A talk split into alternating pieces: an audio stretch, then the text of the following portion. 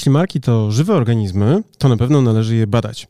A zatem, jeżeli myślimy o badaniach marketingowych, to w dzisiejszym odcinku opowiemy Wam, jakie rodzaje badań marketingowych można stosować. I jakie w zasadzie powinniście stosować. To oczywiście wyższy poziom marketingu Karolina Łodyga? i Mariusz Łodyga. Bądźcie z nami.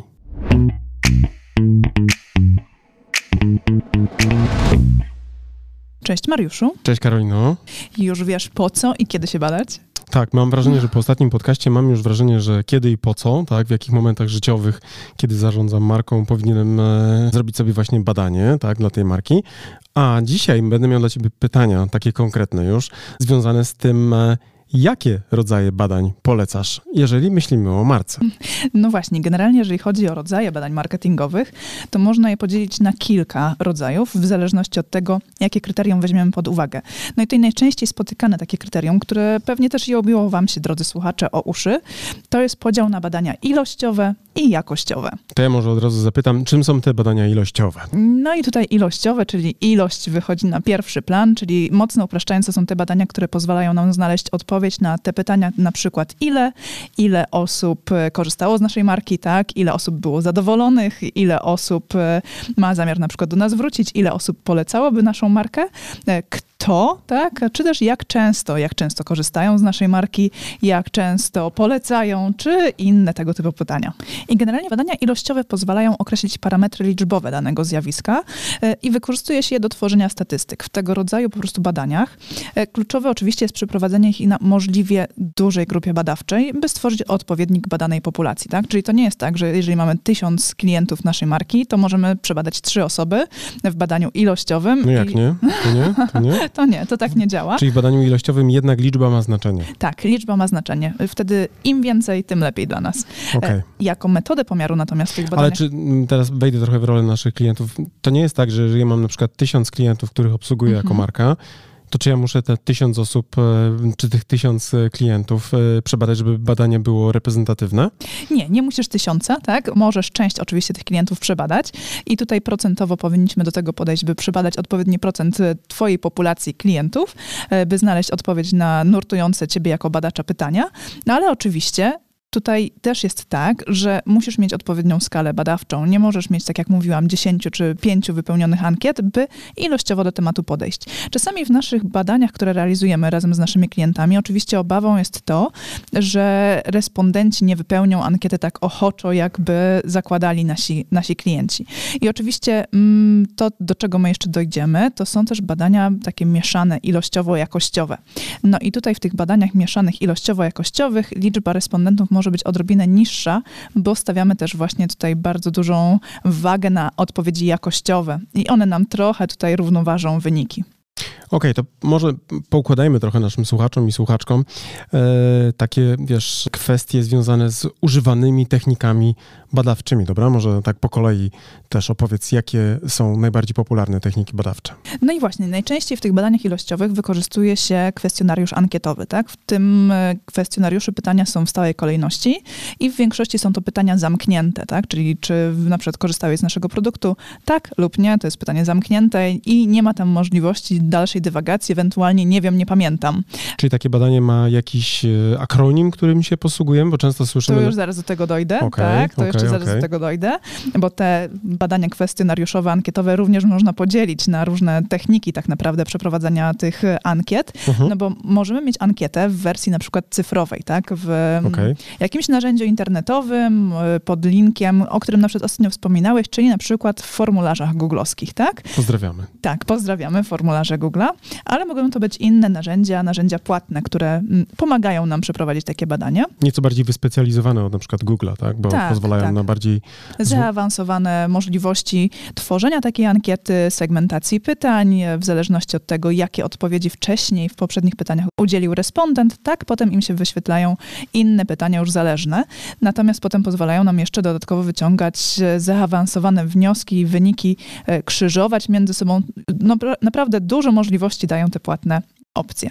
Natomiast właśnie, wracając, mamy ten formularz, ankietę pod linkiem e, internetowym. Taki kwestionariusz jest w formie cyfrowej, elektronicznej. No i respondent wypełnia taką ankietę samodzielnie przy użyciu na przykład komputera. I takie badanie nazywa się badaniem CAVI, tak? To jest Computer Assisted Web Interview, czyli e, respondent samodzielnie przez komputer wypełnia sobie twoją ankietę, którą mu udostępniasz. I to jest najpopularniejsza forma badania, najbardziej efektywna pod względem finansowym. Przyjazna myślę, nie? Tak, Przyjazna, tak, tak, tak, no. tak. Ponieważ nie angażuje tak naprawdę zasobów ludzkich w zbyt dużej skali do przeprowadzenia takiego badania. No i nie trzeba tych ludzi ściągać na przykład na jakieś spotkanie fokusowe, tak? W którym, Tak. e, w którym dojdzie jakiś inny czynnik, na przykład związany z organizacją przestrzeni do samego badania. Więc faktycznie ta e, forma badania, e, czyli za pomocą właśnie tej techniki kawi, ona jest e, jedną chyba z najbardziej właśnie rozpowszechnionych w tej chwili. Tak, poznaniacy lubią to. Lubimy to, no, w Poznaniu. W Poznaniu i w Krakowie lubią to, ale nie tylko, to tak zupełnie serio, nie tylko. Tak, ona pozwala też właśnie działać w skali, tak? Czyli w jednym czasie wiele osób może wypełniać twoją ankietę, bo ty jako marka, która udostępnia taki link do badania, tak naprawdę nie musi pilnować każdego respondenta, czy on w tym momencie przechodzi przez każde, każde pytanie i na nie odpowiada. E, Bo tutaj jest jeszcze inna forma, inna technika badawcza w tych e, kwestionariuszach. Jest to badanie CATI, tak? czyli Computer Assisted Telephone Interviewing.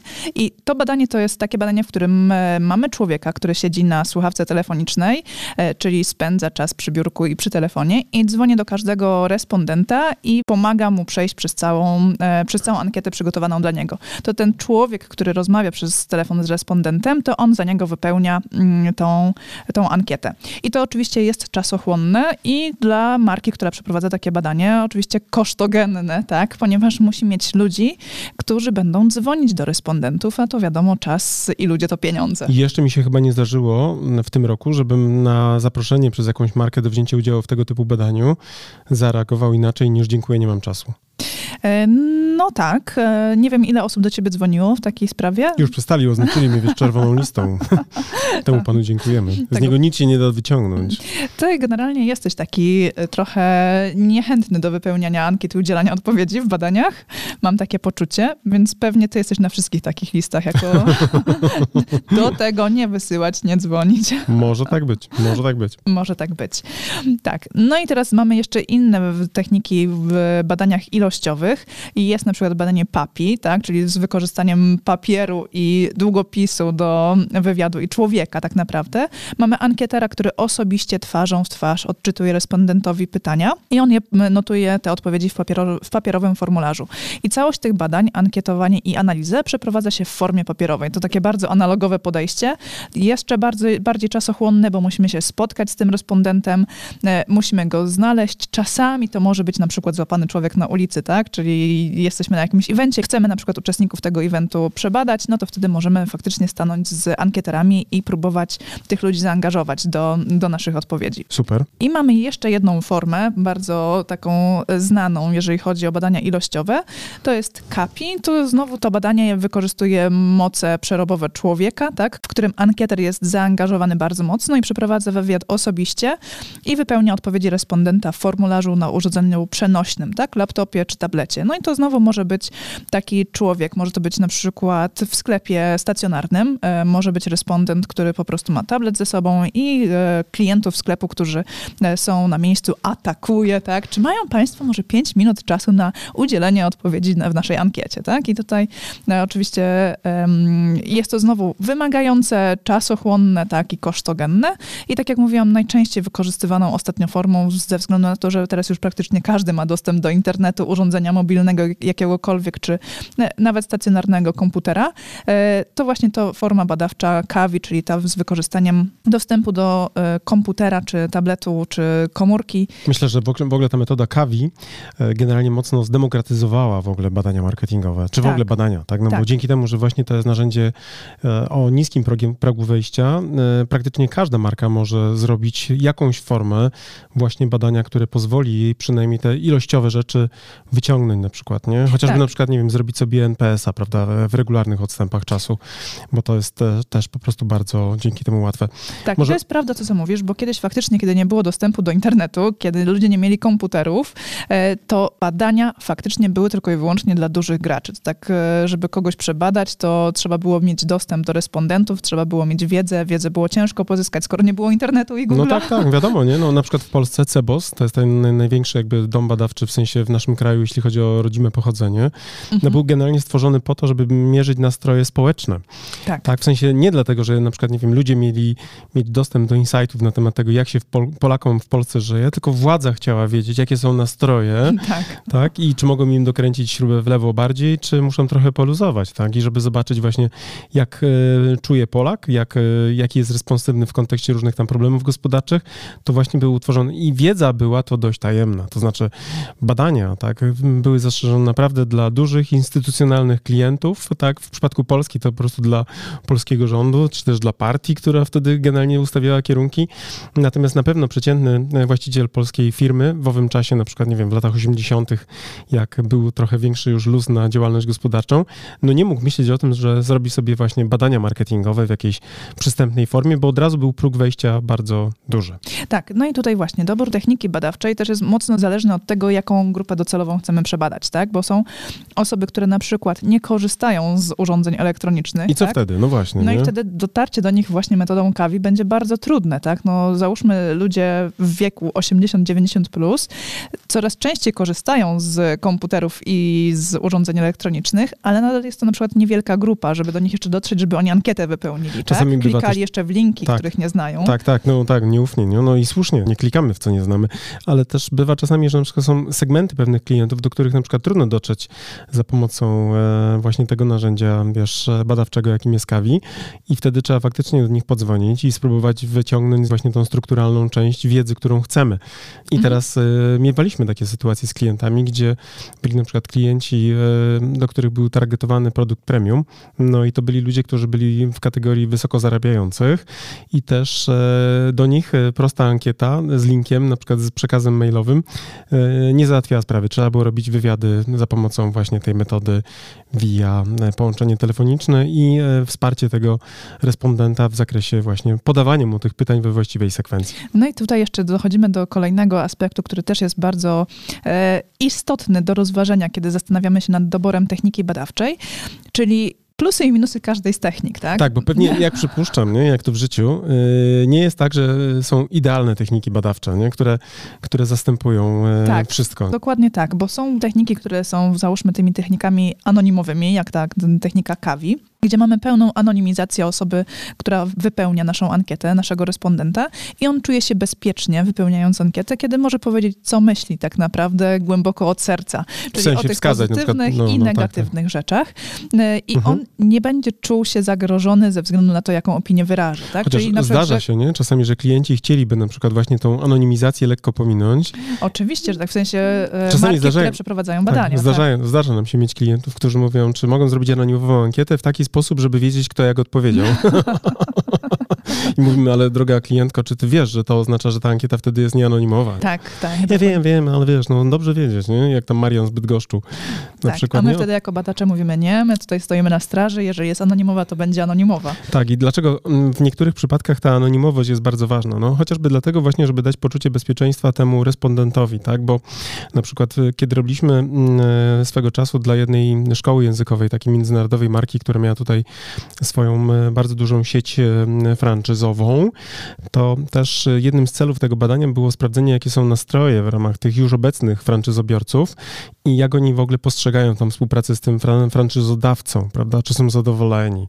No i był pewien dysonans tego gremium, które nas zatrudniło, e, które było odpowiedzialne za rozwój tej franczyzy, kiedy w anonimowym badaniu związanym właśnie z takim badaniem tego, czy franczyzobiorcy już występujący w roli tych klientów wewnętrznych, nie, tej, tej sieci szkół językowych, językowych, czy oni polecaliby, e, polecaliby współpracę, no to oczywiście NPS wyszedł w anonimowej ankiecie znacznie słabiej niż w tej nieanonimowej. No i oczywiście byli bardzo zdziwieni, wręcz też byli trochę rozczarowani postawą swoich e, odbiorców, dlatego że e, czuli się w jakimś stopniu oszukiwani przez nich.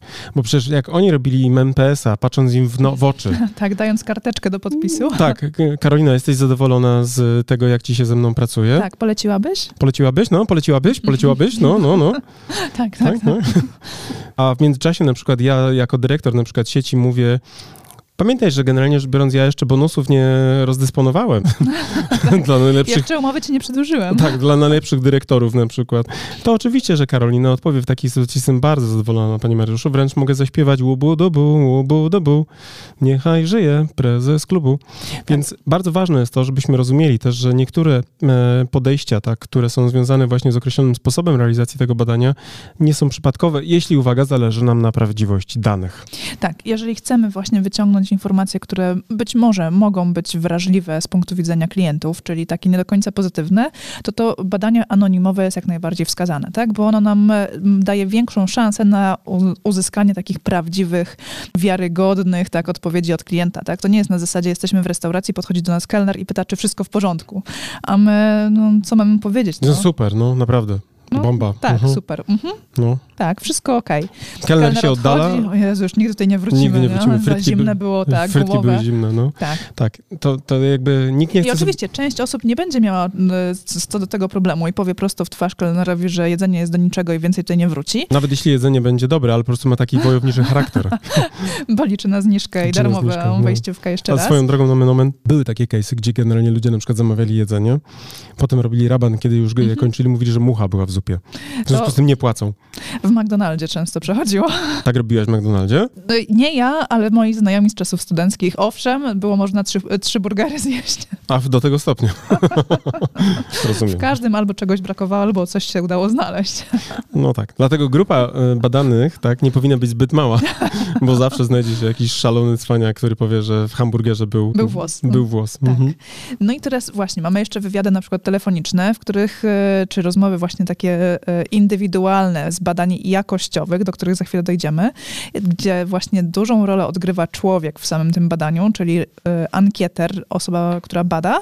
I tam na przykład w badaniach jakościowych możemy pogłębić niektóre odpowiedzi naszego respondenta i wyciągnąć rzeczy, których na przykład w ankiecie takiej już e, zamkniętej w formularzu nie możemy rozbudować, kiedy respondent sam wypełnia tę ankietę, a my nawet o tym nie wiemy, że on to robi w tym momencie, tak? Uh mhm. -huh. Także w rozmowie czasami jesteśmy w stanie wyciągnąć więcej informacji, wyłapać jakieś kluczowe dla nas e, insighty, tak? No tak, bo pięć razy zadam ci pytanie, dlaczego na przykład. E, dlaczego pani do nas trafiła? Jak pięciolatek. Tak, tak. No, ponieważ mam problem z marketingiem. A, a dlaczego? A dlaczego akurat pani uznała ten moment za dobry? No, bo mi spadły obroty, tak? A dlaczego pani obroty spadły? No, bo generalnie nie mieliśmy żadnego konceptu kreatywnego na to i właściwie robiliśmy to, co wszyscy. A dlaczego nie mieliście? A dlaczego nie mieliśmy? No, bo w gruncie rzeczy nie mieliśmy do tej pory głowy na to, żeby myśleć tym, a rynek rósł, więc my razem z rynkiem i teraz się okazało, że jak rynek spada, to uwaga, zdziwi się pan, ale my również spadamy. A dlaczego pani by teraz i tak dalej, nie? Więc oczywiście, że wiadomo, jeżeli się pójdzie na przykład w formie takie, takiego e, wywiadu, gdzie mamy okazję dopytać, no to oczywiście naturalną stroną takiego dobrego też wywiadowcy, mm-hmm. człowieka zbierającego te insighty, e, może się pojawić więcej okazji po prostu do zebrania wartościowych odpowiedzi. Tak, no i tutaj płynnie przeszliśmy właśnie do tych badań jakościowych, tak? Czyli odpowiadają na te pytania najczęściej, które zaczynają się od To może co? po kolei, to w takim razie właśnie czym są te badania jakościowe, bo wiesz, dla większości naszych słuchaczy badanie to badanie. Rozumiesz? Tak, tak. Bo teraz jest ogromna różnica między właśnie badaniem e, ilościowym i jakościowym. Tak. Czym są zatem te badania jakościowe? Te badania jakościowe, one najczęściej odpowiadają na te pytania i pozwalają znaleźć odpowiedzi na pytania co, jak czy dlaczego, tak? Okay, Właśnie, okay. co robisz z moim produktem. Jak to robisz. I jak to robisz, jak go wykorzystujesz. I dlaczego kupujesz go tylko raz do roku na przykład. Tak, albo w ogóle dlaczego go kupujesz, Albo dlaczego tak? kupiłeś, wiadomo. Dlaczego go kupujesz w tym momencie, a nie miesiąc temu, albo dlaczego na przykład y, wykorzystujesz go w taki sposób, a nie inny, tak? Oczywiście, Bo super. to, że wiem, że jak go wykorzystujesz, to jest jedno, ale dlaczego akurat tak, a nie inaczej, bo tak, on tak. na przykład był przeznaczony do czegoś zupełnie innego. Tak, dlaczego wybrałeś nasz produkt? Nie? Bo wtedy masz do konfrontacji tak naprawdę to, co wyszło z tobie z mm, twojego na przykład y, oglądu rzeczywistości, czyli na przykład ty sformułowałeś sobie jakiś pogląd na to, dlaczego ludzie kupują i jeśli nie zrobisz badania i oni nie skonfrontują tego z twoim poglądem, to być może akurat się rozejdziecie. Tak, no bo na przykład ktoś może mówić, kupiłem, ponieważ, e, nie wiem, zbliża się ta pora roku, w mhm. której muszę narobić kosztów. tak. Rozumiesz? A nie dlatego, że potrzebowałem. Tak, i być może na przykład w tym momencie jakaś agresywna promocja nie ma sensu, bo ci ludzie generalnie i tak mają już dyskont, nie? Z mhm. uwagi na to, że, nie wiem, jest pora rozliczeń podatkowych i generalnie rzecz biorąc na przykład faktura, która byłaby jeszcze dyskontowana, być może niekoniecznie jest tym, na czym komuś akurat po drugiej stronie zależy, bo on na przykład co? Szuka jak największego sposobu na pokrycie fakturą. Tak, tak. Więc znowu, tak, nie? Tak. Kiedy wiemy, co jest y, po stronie tej odpowiedzi na pytanie dlaczego, to wtedy na przykład jesteśmy w stanie lepiej kalibrować nasze działania biznesowe i czasami to może być y, różnica o kilkadziesiąt procent y, w przychodach.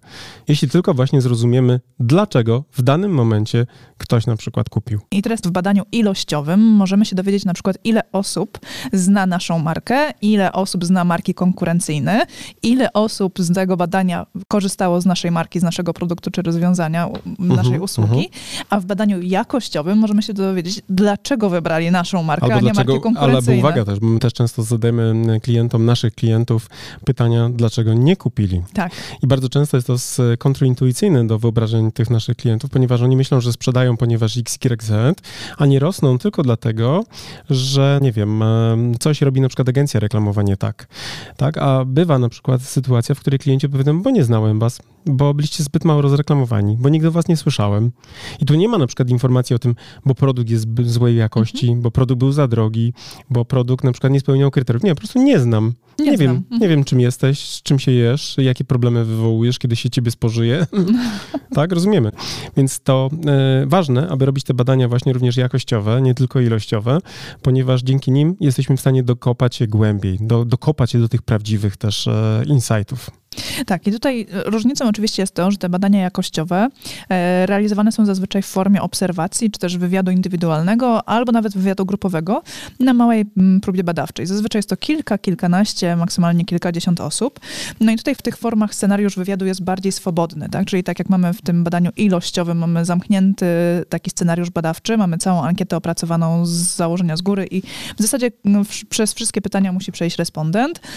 Tak, tutaj jest bardziej swobodny pytania w większości te pytania otwarte, są zarysem wywiadu. Pytania otwarte to jest na przykład właśnie pytanie, które nie sugeruje żadnej odpowiedzi e, tak. naszemu respondentowi, tak? Czyli zadajemy pytanie i czekamy po prostu na odpowiedź, nie dając mu żadnej możliwości do wyboru. Swego czasu, jak byliśmy też w relacji e, klienckiej z miastem Kalisz, robiliśmy taki wywiad właśnie indywidualny z gronem przedsiębiorców lokalnych, takich największych, bo chodziło o to, żeby też dojść do insightu, dlaczego na przykład tam się może lokować biznes w tych strefach mhm. inwestycyjnych i rozmawialiśmy z naszą współpracownikiem współpracownicą z właśnie dużym lokalnym biznesem i między innymi tam jeden w swojej najwię- największy w swojej kategorii przedsiębiorca, z którym też prowadziliśmy wywiad indywidualny w formie takiej rozmowy według scenariusza, który, który był przygotowany wcześniej i pamiętam do tej pory, że czułem się trochę jak u, jakbym poszedł do e, Mario Puzo i e, przyglądał się ojcu chrzestnemu. Wiesz, facet taki wielki, nie? taki tak. z dużą nadwagą, z cygarem. W trakcie tego udzielania nam tych odpowiedzi na tym w ramach tego wywiadu siedział z nalaną do do połowy szklanki whisky. No, kurzył papierocha za papierochem. Co, stamtąd wyszliście? No generalnie, wiesz, e, było to ciekawe. Ja siedziałem też przy tym wszystkim bardzo, bardzo mocno też, e, no, z dużymi, że tak powiem, otwartymi oczyma. Przysłuchiwałem się, jak wygląda optyka właśnie dużego biznesu na, na różne relacje właśnie e, on, miasto i tak dalej. To była też taka bardzo ciekawa, w ogóle praca badacza, czy też, bo my też czasami wchodzimy właśnie w rolę strategów badaczy, to jest naprawdę czasami ciekawa przygoda taka etnograficzna. tak. Wiesz, oglądasz ludzi w ich y, środowisku, patrzysz, jak oni funkcjonują, obserwujesz, tak, a potem wyciągasz tego wnioski i przekuwasz to właśnie do formy insightu, który później e, przybiera moc dokumentu strategicznego. Dokładnie tak. I tutaj obserwacja, to o czym powiedziałeś, jeszcze etnografia, to jeszcze do tego dojdziemy za moment, bo jeżeli chodzi o techniki w badaniach jakościowych, to wyróżniamy między innymi ten indywidualny wywiad pogłębiony, czyli IDI i jego przeprowadzamy z jedną osobą, tak? Czyli jeden ankieter, jedna osoba, jeden jeden badacz na jedną osobę respondenta i w tym przypadku ankieter ma przygotowany scenariusz pytań, tak? Jednak on ma taką swobodną formę, tak? To ta kolejność e, ich zadawania, czy zmiana ich formy w ogóle jest dopasowana do respondenta, tak? Tutaj ankieter ma wolną rękę i może wyczuć, kiedy i w jakim momencie zadać które pytanie i czy ewentualnie jego troszeczkę nie dopasować, czy nie pociągnąć gdzieś za język trochę mocniej. To właśnie dlaczego, dlaczego, dlaczego, dlaczego, tak? Ale dlaczego? To nasz syn czteroletni, ale dlaczego? Tak, dlaczego nasze auto jest czerwone? A dlaczego ma takie duże koła? A dlaczego tak jeździmy powoli? A dlaczego tata nie przyspieszy? tak, i cały czas dlaczego, dlaczego, dlaczego. Więc e, tutaj w tych badaniach indywidualnych, w wywiadach pogłębionych mamy możliwość pociągnięcia za język naszego respondenta. Są jeszcze e, inne techniki badawcze. Jedną z tych technik jest na przykład e, FGI, tak zwany focus. To, to są takie badania w formie zogniskowanego wywiadu grupowego. Zwykle w grupie... FGI, czyli co? Focus Group Interview, prawda? Tak. Mhm, okay. Zwykle w grupie 6 do 12 osób.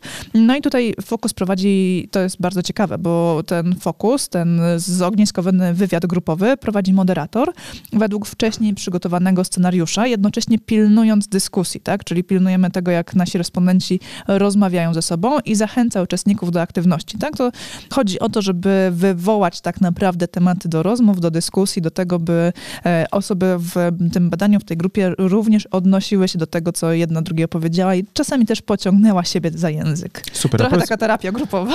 Pewnie tak, nie? W, w relacji z produktem. tak. A powiedz mi, kim jest Mystery Shopper?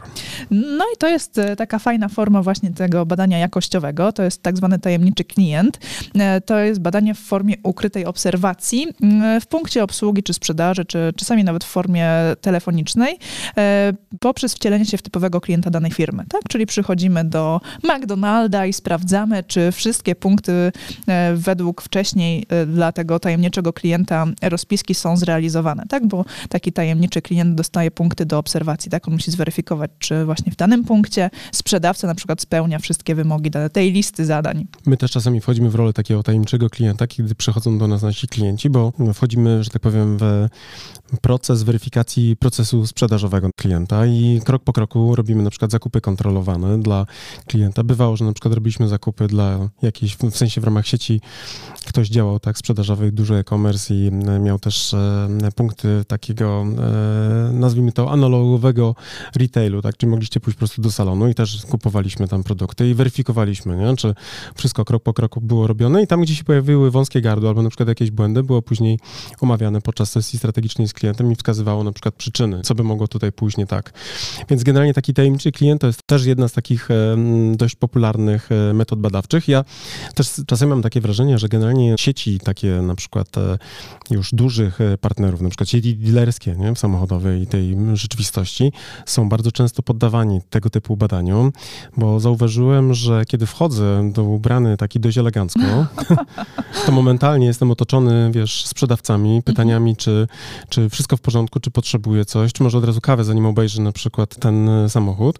A pamiętam, jak byłem e, w zeszłym roku też u jednej z sieci dealerskiej w shortach, w podkoszulku, w czapeczce, w przyciemnionych okularach. I, I reklamówką Biedronki. I z reklamówką Biedronki i zgłaszałem reklamację z jakąś lusterką kokpitu w moim samochodzie, to kierownik salonu do mnie podchodzi i do mnie mówi, zwrócił do mnie się mówiąc, dzień dobry się mówi.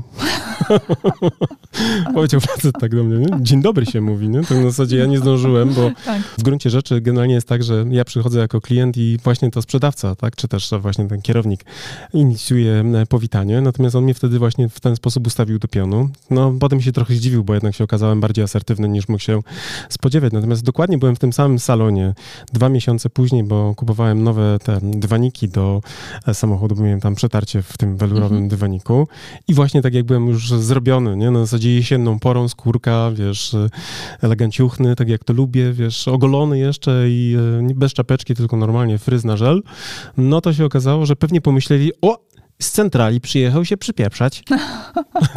pewnie tak. tak pewnie było. Zresztą nomen omen, pamiętasz, jak kiedyś jechaliśmy, e, byliśmy w tym, no, co to był za zamek koło Wałbrzycha? W Książu. W Książu. Mhm. E, mieliśmy wtedy takie duże auto, czarne, prawda? Tak. Wyglądało naprawdę godnie. E, mhm. Była to limuzyna. Takiej klasy bym powiedział już nawet no, trochę premium, nie? bo to z tych marek premium. I podjeżdżaliśmy do, do portierni. Chcieliśmy pozwiedzać. Chcieliśmy pozwiedzać, a jako, że byliśmy w drodze też ze spotkania jakiegoś biznesowego, to Karolina była w garsonce, ja byłem pod krawatem, e, tam w niebieskiej koszuli i tak dalej, to nam portier prawie zasalutował. Tylko dlatego, że po prostu w tym zamku w owym czasie było jakieś spotkanie polityków i myślę, że kolejny tak. jakiś typ przyjechał. Więc jednak heurystyka rządzi i jak ktoś mówi szata, y, może nie y, mówi wszystkiego, ale w drugim stopniu, w dużym stopniu naprowadza i czasami ludzie myślą, że są właśnie poddani jakiejś kolejnej wersji, na przykład e, weryfikacji. Tak, tak. no i tutaj może idąc dalej, patrząc, kierując się tym, że czasami spojrzeć na kogoś trzeba, tak. żeby go ocenić, to są badania etnograficzne, nazywane również badaniami terenowymi.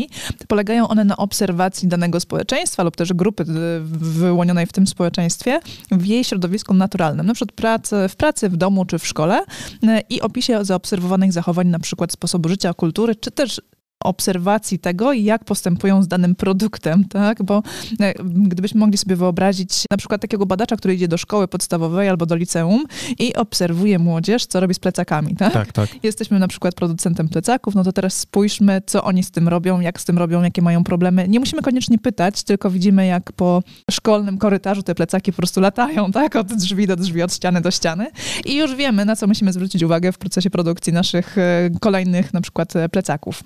Ja też pamiętam, że bo w gruncie rzeczy tak naprawdę e, marketer, który się spotyka na przykład ze swoją target grupą, tak, no, na przykład ze swoimi decydentami i w tym realu zachodzi ta interakcja, to faktycznie wchodzą w rolę takich trochę etnografów. I ja pamiętam, że jak zakładałem właśnie e, swoją firmę doradczą Premium Consulting, to też byłem takim trochę terenowym właśnie badaczem, etnografem, bo obserwowałem, jak decydenci reagują na materiały, które przyniosą, jak reagują na mnie, wiadomo, mhm. na tą jakby moją wizerunkową sferę, tak, czy to jest wiarygodne dla nich, czy poświęcone poświęcają mi czas, uwagę, czy, czy e, w ogóle słuchają wiesz, w sposób zaangażowany, to była oczywista kwestia, ale też patrzyłem, w jaki sposób e, patrzą i reagują w ogóle na materiały drukowane. I to, co zaobserwowałem wtedy, co, mnie, co było dla mnie dużym olśnieniem, to to, że materiały na określonym poziomie, który wtedy do nich dostarczyłem, było, że tak powiem, strzałem w dziesiątkę. Dlaczego? Ponieważ konkurowałem wtedy z materiałami, które były drukowane na takiej domowej drukarce. Wiesz, bo mhm. generalnie ktoś tam przywoził, wiesz, folicy takiej biurowej, a ja przywoziłem na naprawdę solidnym papierze, drukowanym w drukarni takiej małej agencji reklamowej. Wyższy poziom. Wyższy był poziom i pamiętam, że ci dyrektorzy, dyrektorki pytali mi się bardzo często, czy oni mogą taką ofertę sobie zatrzymać. No, Rozumiesz, tak. nie? Normalnie generalnie klienci się bronili przed ofertami, mhm. a ci się akurat wtedy, to był 2007 rok, więc to było, że tak powiem, jak to się mówi po poznańsku, wuchtę czasu temu, mhm. ale już wtedy właśnie zwróciłem uwagę, że wizerunek, który kreujesz za pomocą pewnych narzędzi, takich jak na przykład e, oferta, ta, która jest e, właśnie wiesz, opatrzone określoną też jakościową stroną pod kątem materiału, który mhm. zawiera ten druk, też ma ogromne znaczenie. I co zabawne jeszcze już zupełnie, tylko że dzięki tym obserwacjom, tak, tym, tym bycia tym etnografem wśród swojego e, targetu, to zaobserwowałem na przykład, że 2-3 lata później się spotykałem na jakimś follow-upie z tymi samymi decydentami, to foldery, które no. wcześniej no. zawierały jakieś zbiory ofertowe, u nich stały cały czas na e, biurkach. Na mhm. Tak, bo zrobili sobie z nich eleganckie, wiesz, zasobniki na dokumenty. Okay. Więc moja marka cały czas mieli trochę taki mój billboard na plecach. I nigdy nie byłem dla nich zupełnie obcym i to byli ludzie, z którymi robiłem później wielokrotnie powtarzalne, dobre interesy. Więc tak, obserwacja tak podczas spotkań bezpośrednich to nie jest tylko, wiecie, domena e, nie wiem, strategów marketingowych, badaczek marketingowych. To jest na przykład domena, która może być, e, że tak powiem, nieźle zagospodarowana przez sprzedawców, którzy mają bardzo duży kontakt, którzy mogą na przykład na co dzień obserwować reakcje klientów na pewne sytuacje i mogą przekazywać te insighty na przykład do marketingu, żeby z tego zrobili coś w skali. Tak, pod warunkiem, że faktycznie to próbują zbierać w jakikolwiek no sposób. Tak, tak, nie, no wiadomo, nie? To wiesz, to, to jest jakby zabawa dla chętnych i dla dobrze e, przygotowanych, świadomych ludzi. Natomiast generalnie właśnie takimi etnografami trochę mogą mogą być ludzie, którzy mają styk mhm. z targetem, obserwują ich w tym naturalnym otoczeniu. Tak jak ja bardzo dużo wyciągnąłem wniosków e, z tych moich spotkań z klientami i naprawdę jak policzyłem sobie później tak, wiesz, jakościowo pod względem e, konwersji ze spotkania, to my mieliśmy 9 na 10 zamykanych transakcją. No właśnie. 9 na 10 e, decydentów, kiedy my żeśmy zebrali, to znaczy my, to znaczy ja sobie zebrałem to w system, to 9 na 10 spotkań kończyło się, e, wiesz, pozytywnym e, biznesem. To było wręcz niesamowite. Tak, i to jest super. I generalnie tutaj dochodzimy do tego, że każda marka może realizować różne formy badań, tak? I nawet nie zdając sobie z tego sprawy, bo te obserwacje, jeżeli są prowadzone i później są z tego wnioski w jakiś sposób notowane, no to jest jedna forma, tak? Potem, jeżeli wprowadzimy jeszcze do tego wywiady indywidualne z klientami, nawet chociażby w formie telefonicznej, tak? Jak tam u Państwa ostatnie zamówienie się sprawdza? Czy wszystko jest w porządku? Czy dotarło na czas? Tak, to możesz wysłuchać na przykład, jaki jest ton głosu osoby odpowiadającej tobie na ten temat i już na przykład odnotować później w CRM-ie, że jest klient e, wysoce zadowolony. Mhm. W kategorii na przykład tonu tej konwersacji możemy powiedzieć, że rokuje na dalsze follow-upy, bo klient na przykład drogą niewerbalną przekazał tobie bardzo cenne też wskazówki. Tak, dokładnie, o ile to wyłapiesz. No tak, no, no musisz mieć, że tak powiem, e, słuch. Tak. Ja na przykład nie nadaję się do śpiewania w chórze, bo ewidentnie byłoby słychać, że łodyga jest tam i nie pasuje do tego grona, ale faktycznie zawsze miałem słuch na reakcje biznesowe. Mhm. Potrafię wyłapywać, wiesz, naprawdę mam taki, bym powiedział dość nieskromnie, ale dość wysokiej na wysokim poziomie talent, może tak bym to ujął, tak, czy powiedzmy predyspozycje naturalne, które mnie predestynują w jakimś stopniu do tego, żeby umieć sobie radzić w takich sytuacjach. Czasami jest tak, że my sobie rozmawiamy też tu wewnętrznie, to wam zdradzimy, że ja na przykład dzięki tej już wieloletniej mojej pracy biznesowej mam już rozwiniętą intuicję i czasami po jednym słowie jakiegoś naszego na przykład potencjalnego klienta ja mówię, ten temat nie będzie rokował. A Karol mówi, nie, no co ty, daj spokój, no przecież to za wcześnie. No. A potem co jest, prawda? Przyznasz. Często tak jest, masz rację. Mhm. Mhm. I teraz mhm. widzicie, Karolina tak. Mhm. Mhm. Jakbyście widzieli, to ona się czerwieni w tej chwili. Jak nasze auto. A dlaczego się zrobiłeś teraz taka czerwona?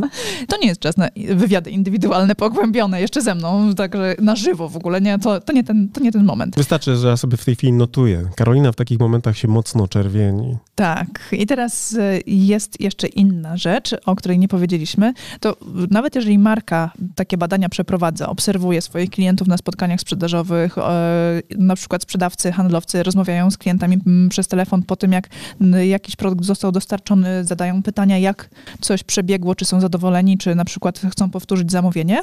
To wszystko jest w porządku, wszystko fajnie, że to robicie, ale super by było, gdybyście to mieli w jakikolwiek sposób zebrane i udokumentowane. No, tak? tak jest, Z tego względu, mhm. że wy możecie to, to robić na bieżąco i to już jest dobry krok do tego, żeby w ogóle poznać waszych odbiorców i ich potrzeby. Natomiast, żeby wyciągać z tego wnioski, które będą usystematyzowane, i które będą adekwatne do tego wszystkiego, no to powinno być to spisane w jakiejkolwiek formie, tak? No tak, no bo jak to później przetworzysz? Pójdziesz Dokładnie. z raportem do, do CEO i, i no zasadniczo nie pamiętam, co on tam powiedział. Jeżeli chcecie mierzyć jakiekolwiek postępy, to tak. jednak to musi być spisane. No i teraz jeszcze jedna ważna rzecz. Wiecie, wiecie już o tym, że są badania ilościowe i jakościowe, no i są też formy mieszane, tak, które łączą to ze sobą i najczęściej są wykorzystywane właśnie przez mikro i średniej wielkości działalności Mhm. Z tego względu, że one są nadal bardzo przystępne finansowo, tak? Czyli takie badanie w formie internetowej, tego linku internetowego, ono może zawierać pytania zamknięte, jak i otwarte, te właśnie dlaczego, albo jak, albo po co. Mhm. Czyli forma tych e, pytań ilościowych i jakościowych jest pomieszana tak naprawdę w jednym kwestionariuszu i to już jest badanie ilościowo-jakościowe, które nam daje głębszy obraz sytuacji, w której się znajdujemy. To jeszcze mam jedno pytanie w tym momencie mi się mhm. nasuwa. To powiedz mi jeszcze proszę, Jakie mogą być e, jeszcze rodzaje badań marketingowych? Bo mam coś poczucie, że generalnie to jeszcze nie koniec. to jeszcze nie koniec. No, to była jed, jeden z możliwych podziałów tak naprawdę, a innym podziałem, który możemy zastosować, to jest ten, w którym uwzględnimy czas trwania badań i ich powtarzalność. W ostatnim odcinku mnie pytałeś o to chyba, jak często przeprowadzać tak, badania. Tak. Ja wtedy nie zdążyłam odpowiedzieć, a nam czas na nasz odcinek minął, więc e, kto wtedy słuchał, to dzisiaj otrzymuje odpowiedź, e, że generalnie w tym przypadku możemy wyróżnić badania ciągłe, które są prowadzone w sposób ciągły, czyli w zasadzie po każdym na przykład kontakcie klienta z naszą marką, klient dostaje ankietę i to nie jest tak, że badanie przeprowadzamy tylko przez 7 dni, tylko ona jest regularnie w zasadzie dla każdego klienta realizowana. Mogą to być badania okresowe, czyli przeprowadzane co jakiś czas, nie wiem, co 3 miesiące, co 6 miesięcy, co, co rok, roku. tak? Mhm, mhm. I wtedy możemy sobie po prostu te postępy weryfikować. E, albo badania ad hocowe, to są takie pojedyncze, doraźne, doraźne badania określonego zjawiska. No i one są pomocne w sytuacjach, kiedy dotyczą jakiegoś produktu, który na przykład po wynikach okazuje się, że nie rokuje i nie musimy w przyszłości go badać, bo produkt e, schodzi z rynku.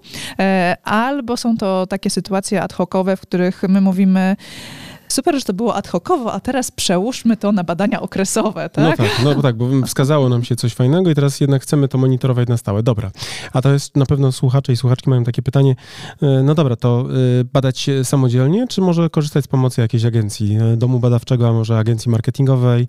Jaki jest twój punkt widzenia na to? No i tak jak mówiliśmy też w poprzednim odcinku, generalnie wszystko zależy od tego, czym dysponujecie, tak? Bo jeżeli dysponujecie wiedzą do przeprowadzenia badań, macie na to czas, no to nic nie stoi na przeszkodzie, że jeżeli chcecie, to możecie samodzielnie przeprowadzić takie badania, tak? Jeżeli wszystko wiecie albo jesteście w stanie zdobyć wiedzę, no to jak najbardziej możecie oczywiście robić samodzielnie badania.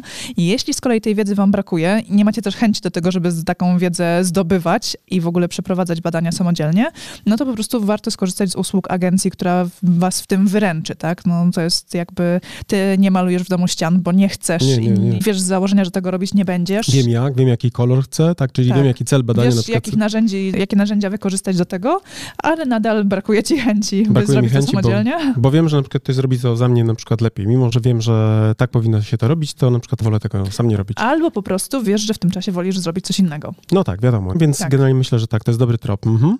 Z kolei, jeżeli wasza wiedza jest y, też niewielka, ale chęci właśnie są duże, żeby zdobyć taką wiedzę na temat badań i potencjalnie, jeżeli zdobędziecie taką wiedzę i przeprowadzicie badanie albo będziecie w trakcie jego przeprowadzania, to możecie też się skonsultować z kimś, kto was ewentualnie wesprze w ocenieniu tego, czy jesteście na dobrym e, tropie i udzieli wam informacji zwrotnej, czy badanie jest poprawnie przygotowane i potem, czy też poprawne wnioski wyciągnęliście z tego badania, tak? Czyli to jest taka metoda mieszana. Wy trochę pracujecie, trochę pracuje z wami konsultant i razem po prostu wypracowujecie wasze badanie i wyciągacie z niego wnioski.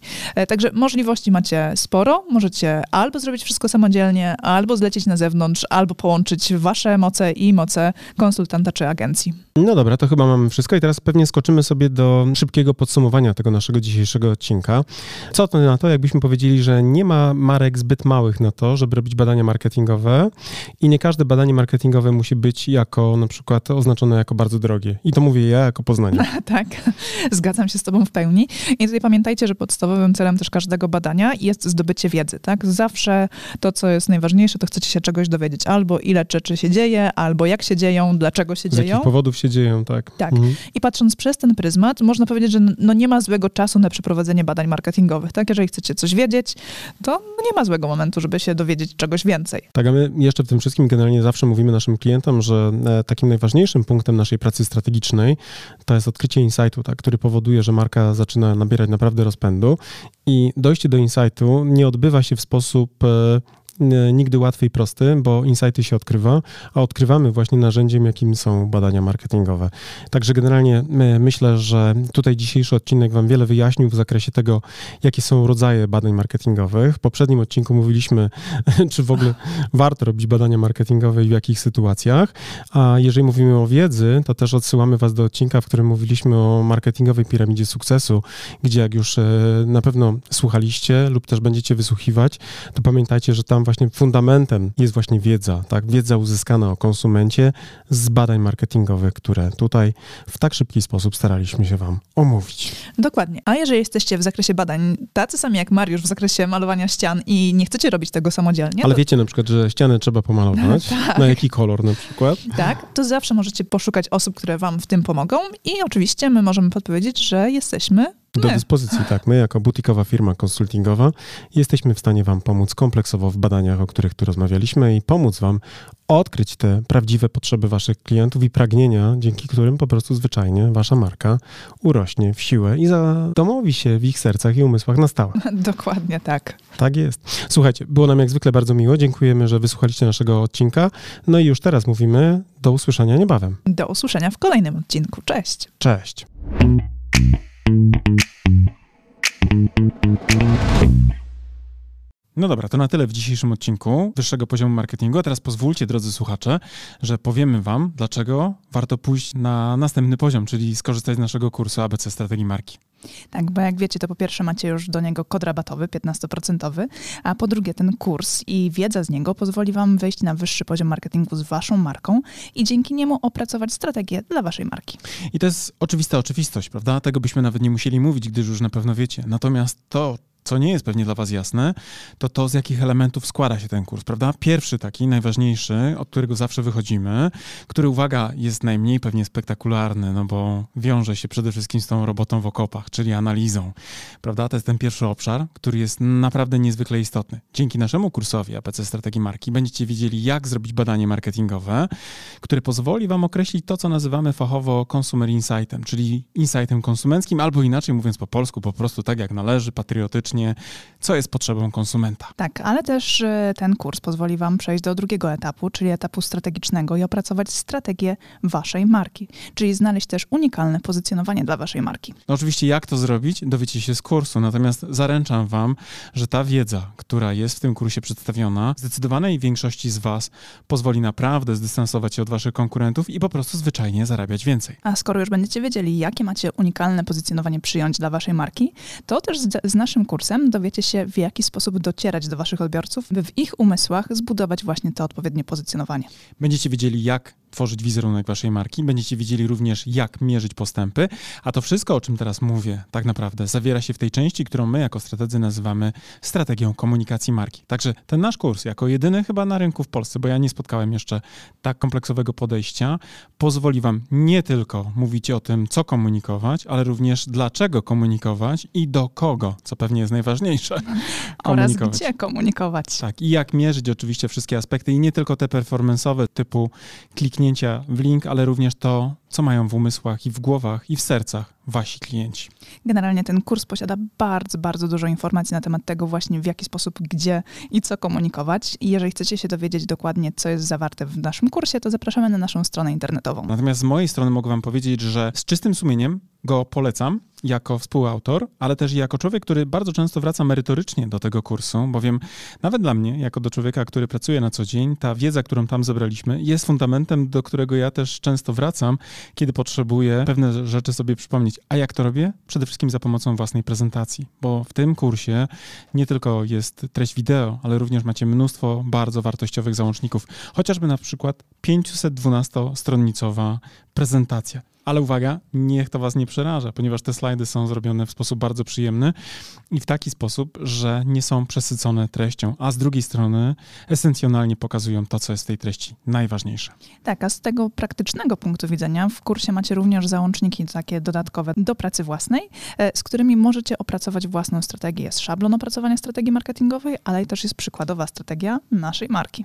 Tak jest i ta strategia pozwoli Wam nie tylko zobaczyć, jaki jest framework, na którym my pracujemy jako strategzy, ale również zobaczycie, jak to wygląda z poziomu projektowanych założeń i będziecie mogli później na przykład przejść na nasze kanały komunikacyjne, na przykład na stronę www i też zobaczyć w ogóle, jak to działa, to co my żeśmy zaplanowali, bo absolutnie, wierzcie mi, my funkcjonujemy dokładnie według tych założeń i nie tylko na poziomie przekazu werbalnego, ale również tego wizualnego języka, który jest podstawą właśnie opracowaną na bazie tych założeń. Tak. Zatem, jeżeli chcecie dołączyć do naszego kursu, zapraszamy na naszą stronę internetową. Jeżeli jeszcze nie jesteście pewni, również zapraszamy na naszą stronę internetową, by dowiedzieć się więcej. Bo być może my was nie przekonujemy jako autorzy, bo pewnie jesteśmy trochę nieobiektywni, ale jeżeli potrzebujecie jakiegoś dodatkowego głosu, to posłuchajcie i też poczytajcie opinie ludzi, którzy wzięli w tym kursie udział, bo myślę, że oni są faktycznie najważniejsi jako prawdziwi z krwi i kości uczestnicy. A z mojej strony też powiem, że ten kurs jako narzędzie takie merytoryczne, merytoryczne naprawdę pozwoli Wam wprowadzić Wasze marki na wyższe poziomy marketingu. To Wam gwarantuję już teraz. Trzymamy za Was kciuki. Do zobaczenia. Cześć. Do zobaczenia w kursie. Cześć.